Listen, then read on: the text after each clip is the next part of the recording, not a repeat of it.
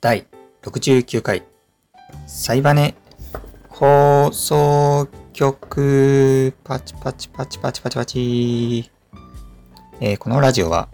自分が最近感じたことをボイスメモ代わりに記録していくという趣旨の声日記です。自分が最近感じたことトピックス一つ目はラオウが買えない話。二つ目、寝すぎな話。以上、二つでお送りしていこうと思います。で、こ第69回目にして気づいたんですけど、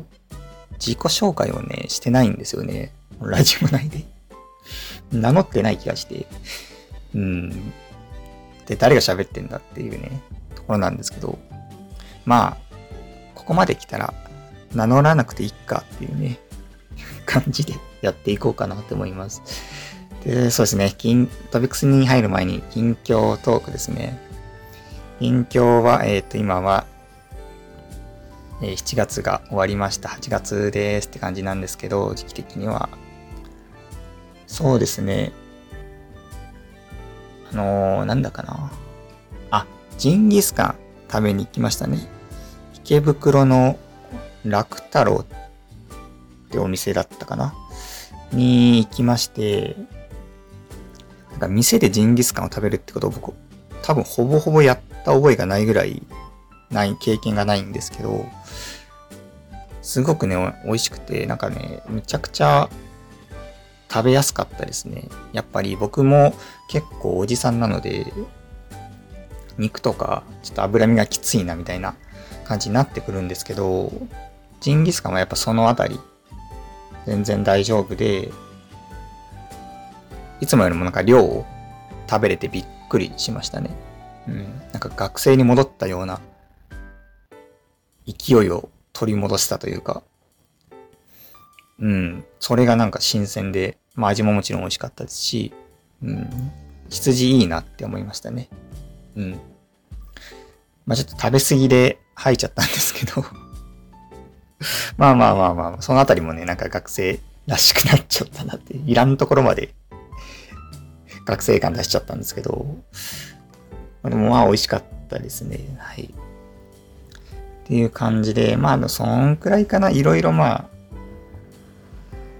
あ、暑いんで、暑いですねぐらいしか本当に言うことなくて。まあでも洗濯物が本当一瞬で乾くんで、めちゃくちゃいいですね。なんかもうシーツとか本当毎週洗っちゃうみたいな感じで、干しても一瞬でもう半日経たずに乾くんで、本当にその辺は楽なんですけど、にしてもやっぱ暑いですね。もうちょっと涼しくなったら、外出たりしたいなっていう感じですけど、結構引きこもっている毎日ですね。まあ暑くなくても結局引きこもってるんですけど、うん。っていう感じで、まあ皆さんどうお過ごしでしょうか。はい。じゃあ、トピックスの方に入りますか。えー一つ目ですね。ラオウが買えない話。はい。何の話かっていうと、現代日本の状況、皆さんご存知だと思うんですけど、円安ですよ。どうですか皆さん、円安。どう乗り切ってますか？いや、まさかね、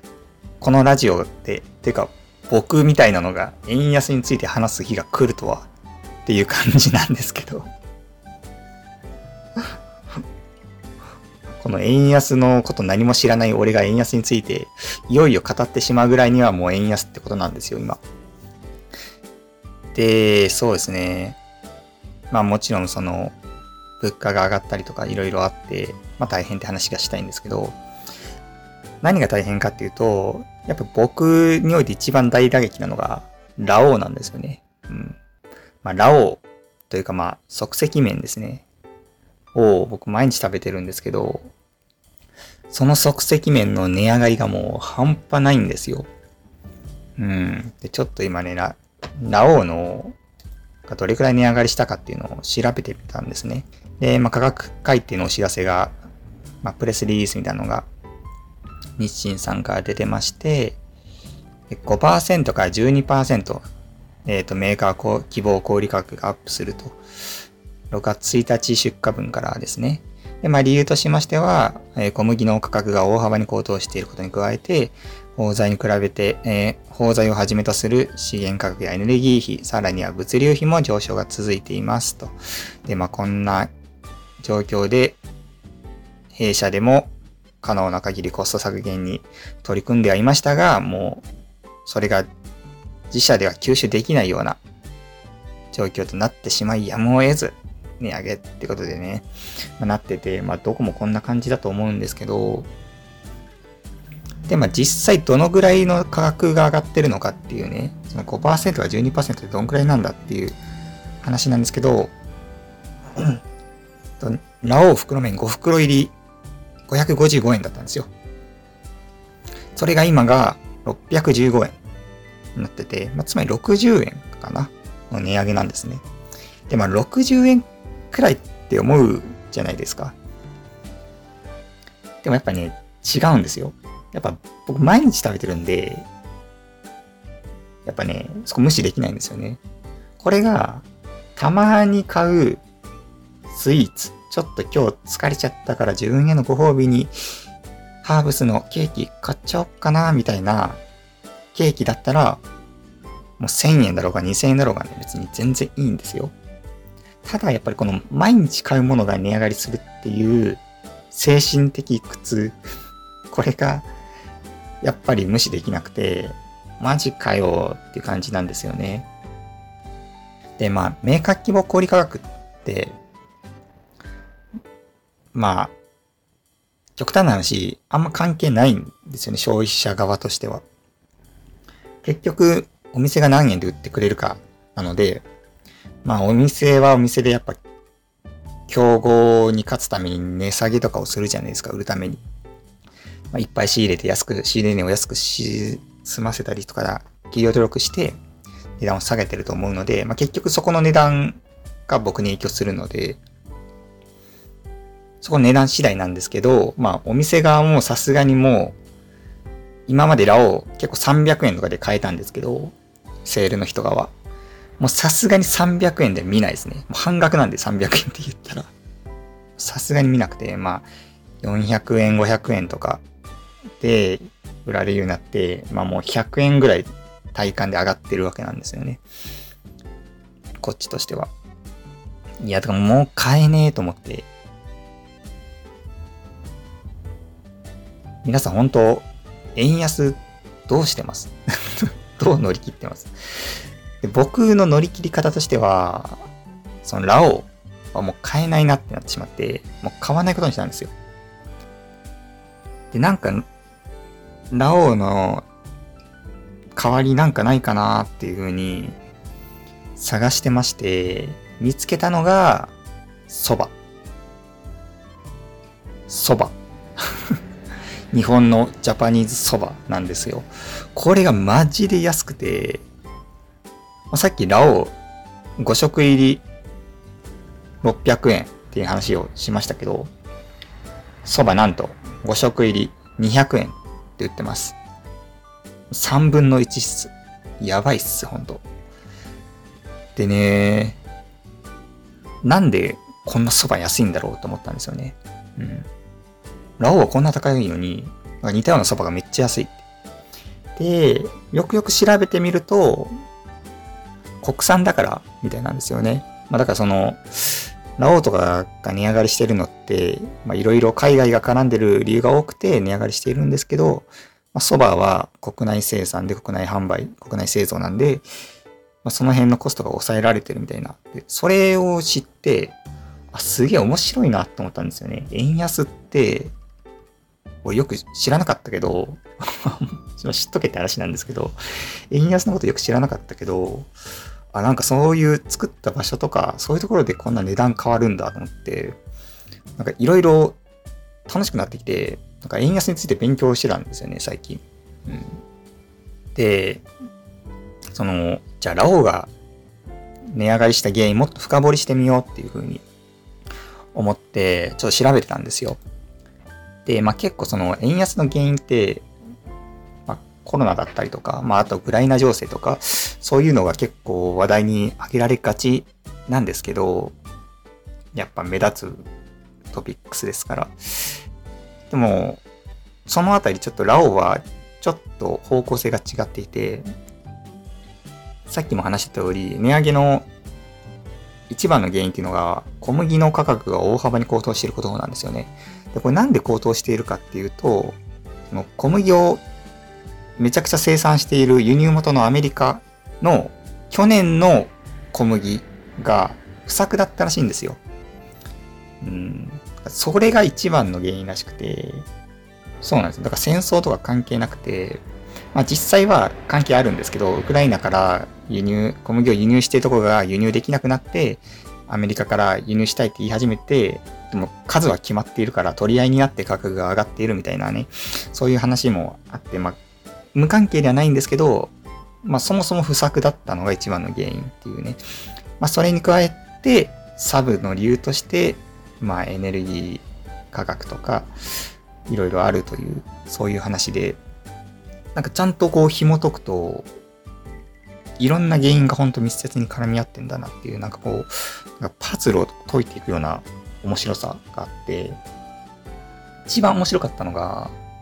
プールの会員費が高くなってるんですよね。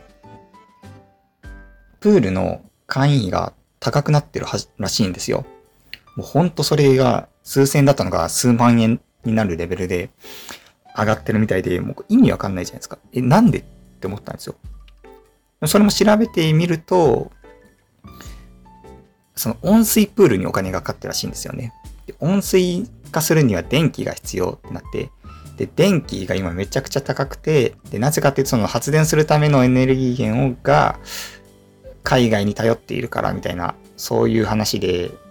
火力発電がお金かかってるみたいなし、そもそも全然発電できてないみたいなところがあったりとか、まあ、めっちゃめっちゃ薄い知識に今話してますけどその円安っていうのが、プールの年、会員費にまで影響を及ぼすんだっていうのが、めっちゃ遠いじゃないですか。でもなんかそこまで影響があるんだっていうね、なんかその、風が吹けばおケアが儲かるみたいな、そういうバタフライエフェクト的な、なんか面白さがあって、すげえ、円安、すごいなって今なってるんですよね、俺が。なんか面白いなと思って。うん、経済って面白いなってなんか今更ね、思い始めましたね。大学の経済学を、単位を何回もとした俺に言いたいわ、ほんと。今の俺の言葉を 聞かせてやりたいってぐらいなんですけど、マルクスとかわかんねえとか言ってる俺にちょっと言ってやりたい感じなんですけど、そう思うと、やっぱりこう、値上げに納得ができるっていうか、いや、なんで値上げしてんだよ、みたいなヘイトがやっぱ減るんですよね。まあ理由がはっきり明文化するので。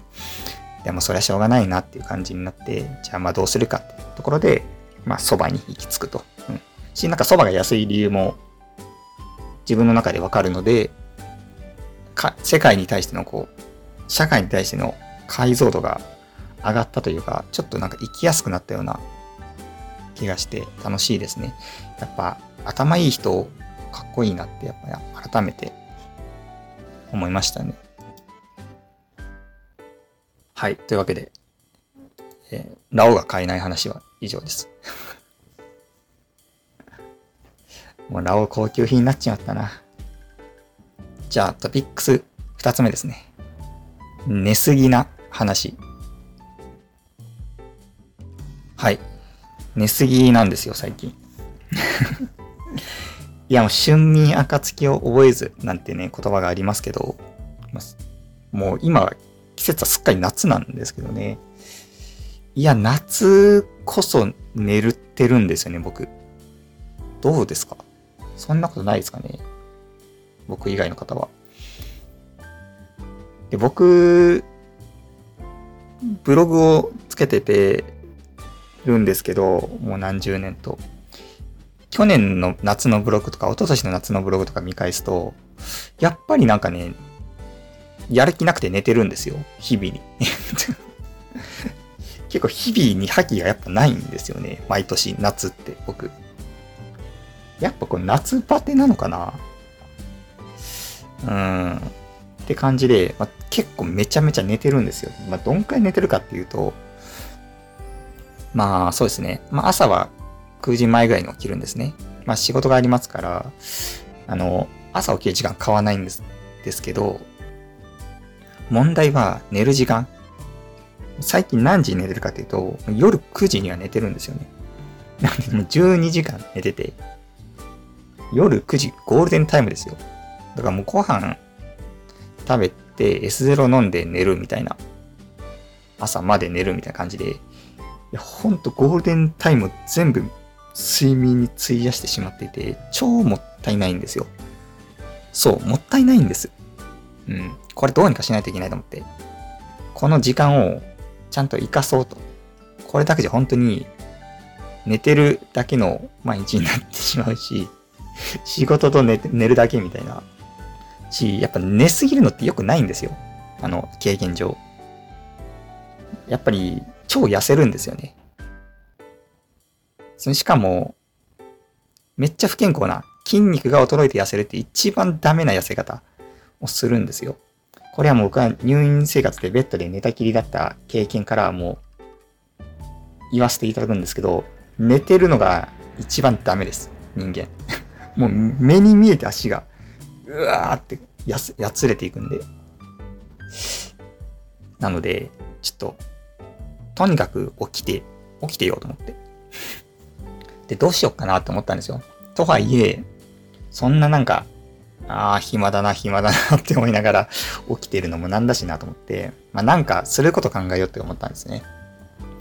で、またブログを見返してて、僕結構ブログを見返すんですよ。道に迷った時。過去の自分が結構道しるべを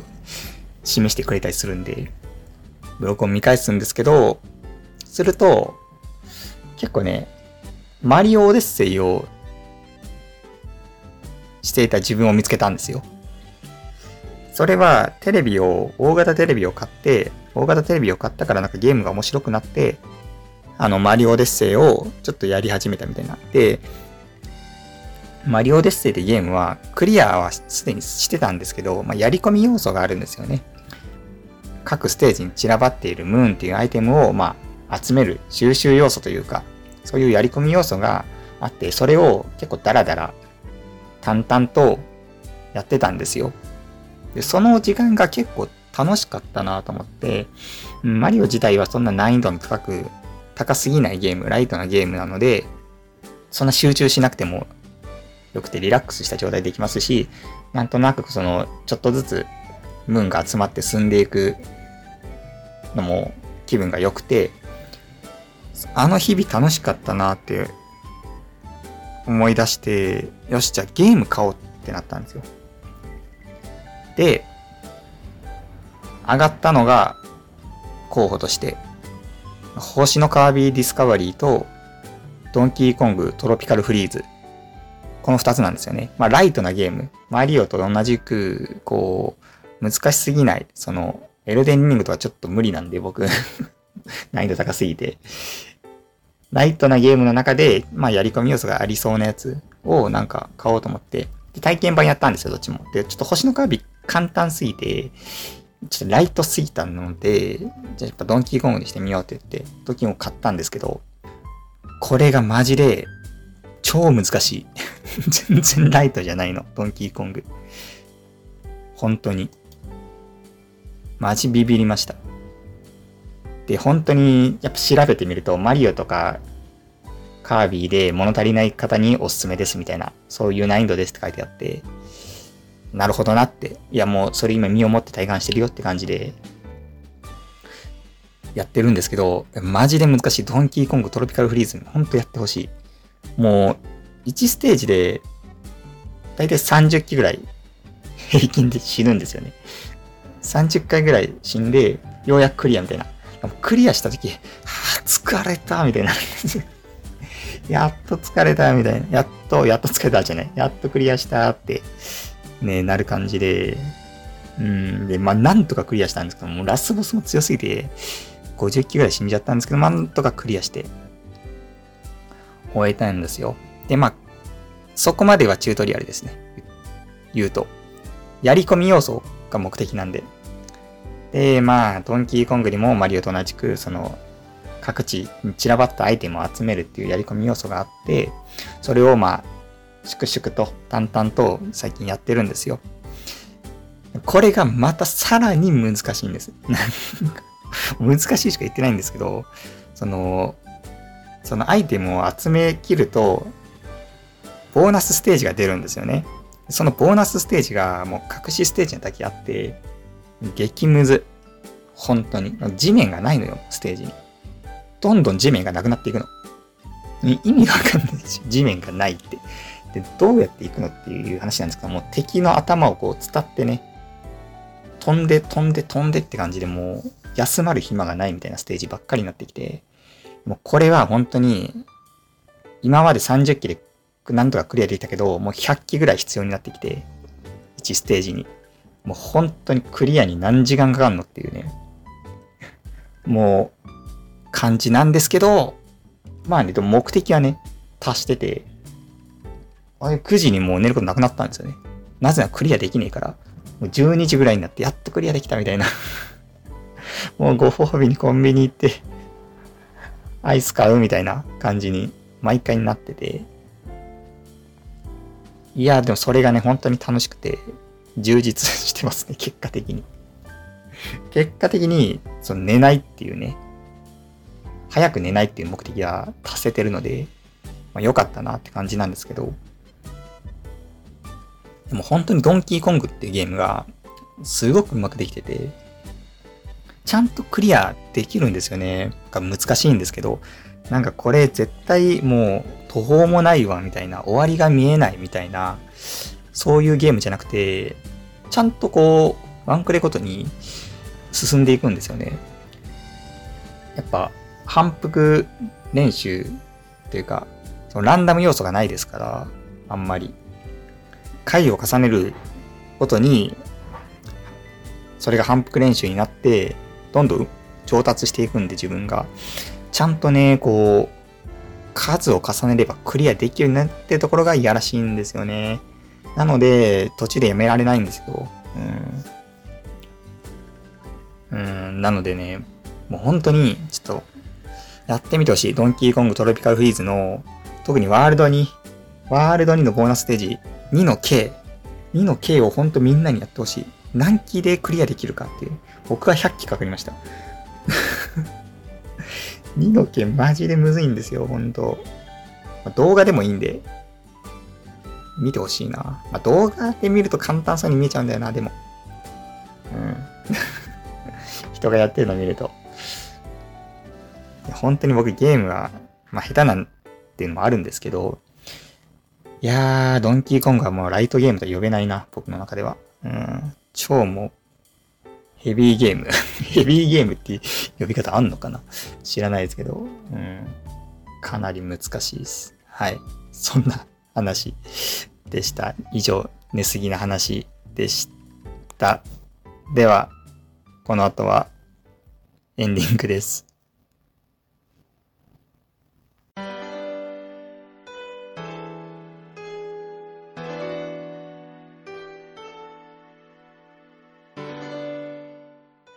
はい、エンディングです。第69回聞いてくださった方、ありがとうございました。そうですね。えー、っと、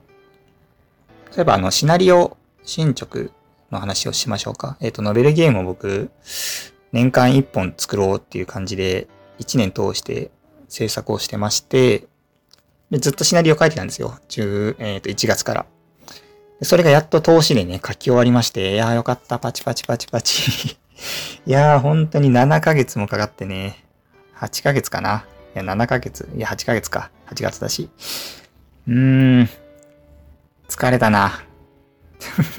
いや、かかりすぎなんですよ。1時間足らずのシナリオを書くのに、8ヶ月 ?7、8ヶ月かかるって、いやもう本当に時間かかりすぎで、まあ、3本目なんですけど、作るのゲーム。いや、ほんと慣れないですね、シナリオ作成だけは。いや、本当に、でもどんだけ慣れないかっていうと、僕、そのシナリオを書き終わったので、とりあえず、まあ、あの、改稿とかすると思うんですけど、ある程度。とりあえず一旦通して書き終わったんで、イラストの方にね、移行したんですよ、作業を。そしたらもうイラストはもうスイスイ、スイスイスイスイ描けちゃうんですよね 半月でもう12枚ぐらい書いちゃって、どんだけイラスト描くの簡単なんだっていうね、シナリオに比べて。本当にだからやっぱ慣れなんですよね、こういうのきっと。うん、まあ、イラストはさすがに僕も物心ついた時からずっと書いてるので、まあ慣れた作業なんですよ。うん。書き直しってことは基本起こらない作業なんで、まあ本当にスタートからゴールまで蛇行せずに一直線で作業を終えられるので、だからまあ、スマートに終われるんですけど、作業を。もういな、シナリオ執筆とかは、本当に不慣れなので、うーん、なかなかね、ああすればいい、こうすればいい、どうなってるんだとか、もう書き方のノウハウとかが全然自分の中にないので、まあ、それをね、頑張って今貯めながらね、頑張って慣れていこうかなっていうフェーズですね。うん。なので本当は音楽とかも自分で作りたいんですよね。うん。あの今は、今作ってるゲームとかはもうフリーで公開されている音源をを使わせていただいてるんですけど、いただく予定なんですけど、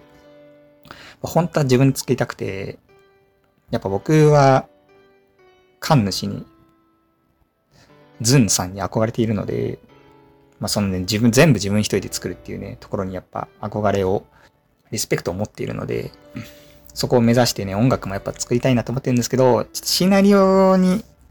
7、8ヶ月かかってる状況だと、1年のうちもう半分かしないになってるんで、音楽に割く時間がないんですよね。音楽も素人なので、これから勉強しないといけない時に、さすがにそのスパンでは書けないので、まあ、ちょっとシナリオをね、あの、慣れて、1、2ヶ月とか、1、2ヶ月は言い過ぎかな。3、4ヶ月でね、シナリオなんか書けるようになった暁には音楽をね、自分で作る余裕とかもね、できてくるのかなっていうね、思いますし、まあそういう、それを目標にね、ちょっとシナリオ頑張っていこうかなっていうふうに思っている次第ですね。はい。まあなんかシナリオを書いて、まあ3回目になるんですけど、これもやり方いいなと思ったのは、やっぱりちゃんとプロットをちゃんと作っておくことですね。なんかもう無計画に書き始めてたんですよ。うん、今までは。で、それが結構やっぱモチベーション的に良くて、もう書きたいものを勢いで書いてしまうっていうのが、かなりノンストレスで、量かけたんですよ。実際。でも、結果なんかそれを書き直すことになったりとか、そもそも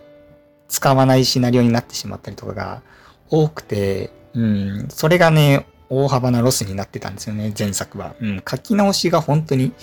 丸々書き直しとかもあったし、2、3回書き直してるんで、それで時間かかってたんですよね。でも今回はやっぱ大まかなプロットを最初の段階でちゃんと作って、その道筋、そのプロット通りにちゃんとシナリオを書いたので、今のところ書き直しとかは発生してないですし、うん、そういう結果的に時間短縮にはなっているのかなとは思います。まあまだその方法がちょっと慣れてなかったので、結局7、7ヶ月かかってるんですけど、うん、し、プロットを作ったこといいことがあって、あの、このプロット書き切れたら、このプロットの内容書き切れたら絶対面白くなるなっていうね、その、先を見せて作業できるんですよね。なんか、この、勢いで書いてるときって、いや、これ最終的にどうやって俺を収めるんだろうとか思いながら、これ面白くなるのかなとか思いながら書いてるんですけど、プロットちゃんと書いていくと面白くなるっていうか、話がちゃんとここで畳むよっていうの、まとまるよっていうのが、ちゃんとゴールがしっかり定まっているので、まあ、そういうところで、そういう不安から解放されるという良さがあったのでね、ちょっとね、この方法いいなと思ったので、うん、転職だな、やっぱイラスト描くのは。僕にとって。で、改めて思いました。って感じで、まあ、今年中に、12月ぐらいにはリリースできたらいいなと思って進めておりますので、良ければ、その暁にはプレイしていただけると嬉しいです。じゃあ、エンディングは以上で、第69回以上にしようかなって思います。聞いてくださった方ありがとうございました。では、良いお年を。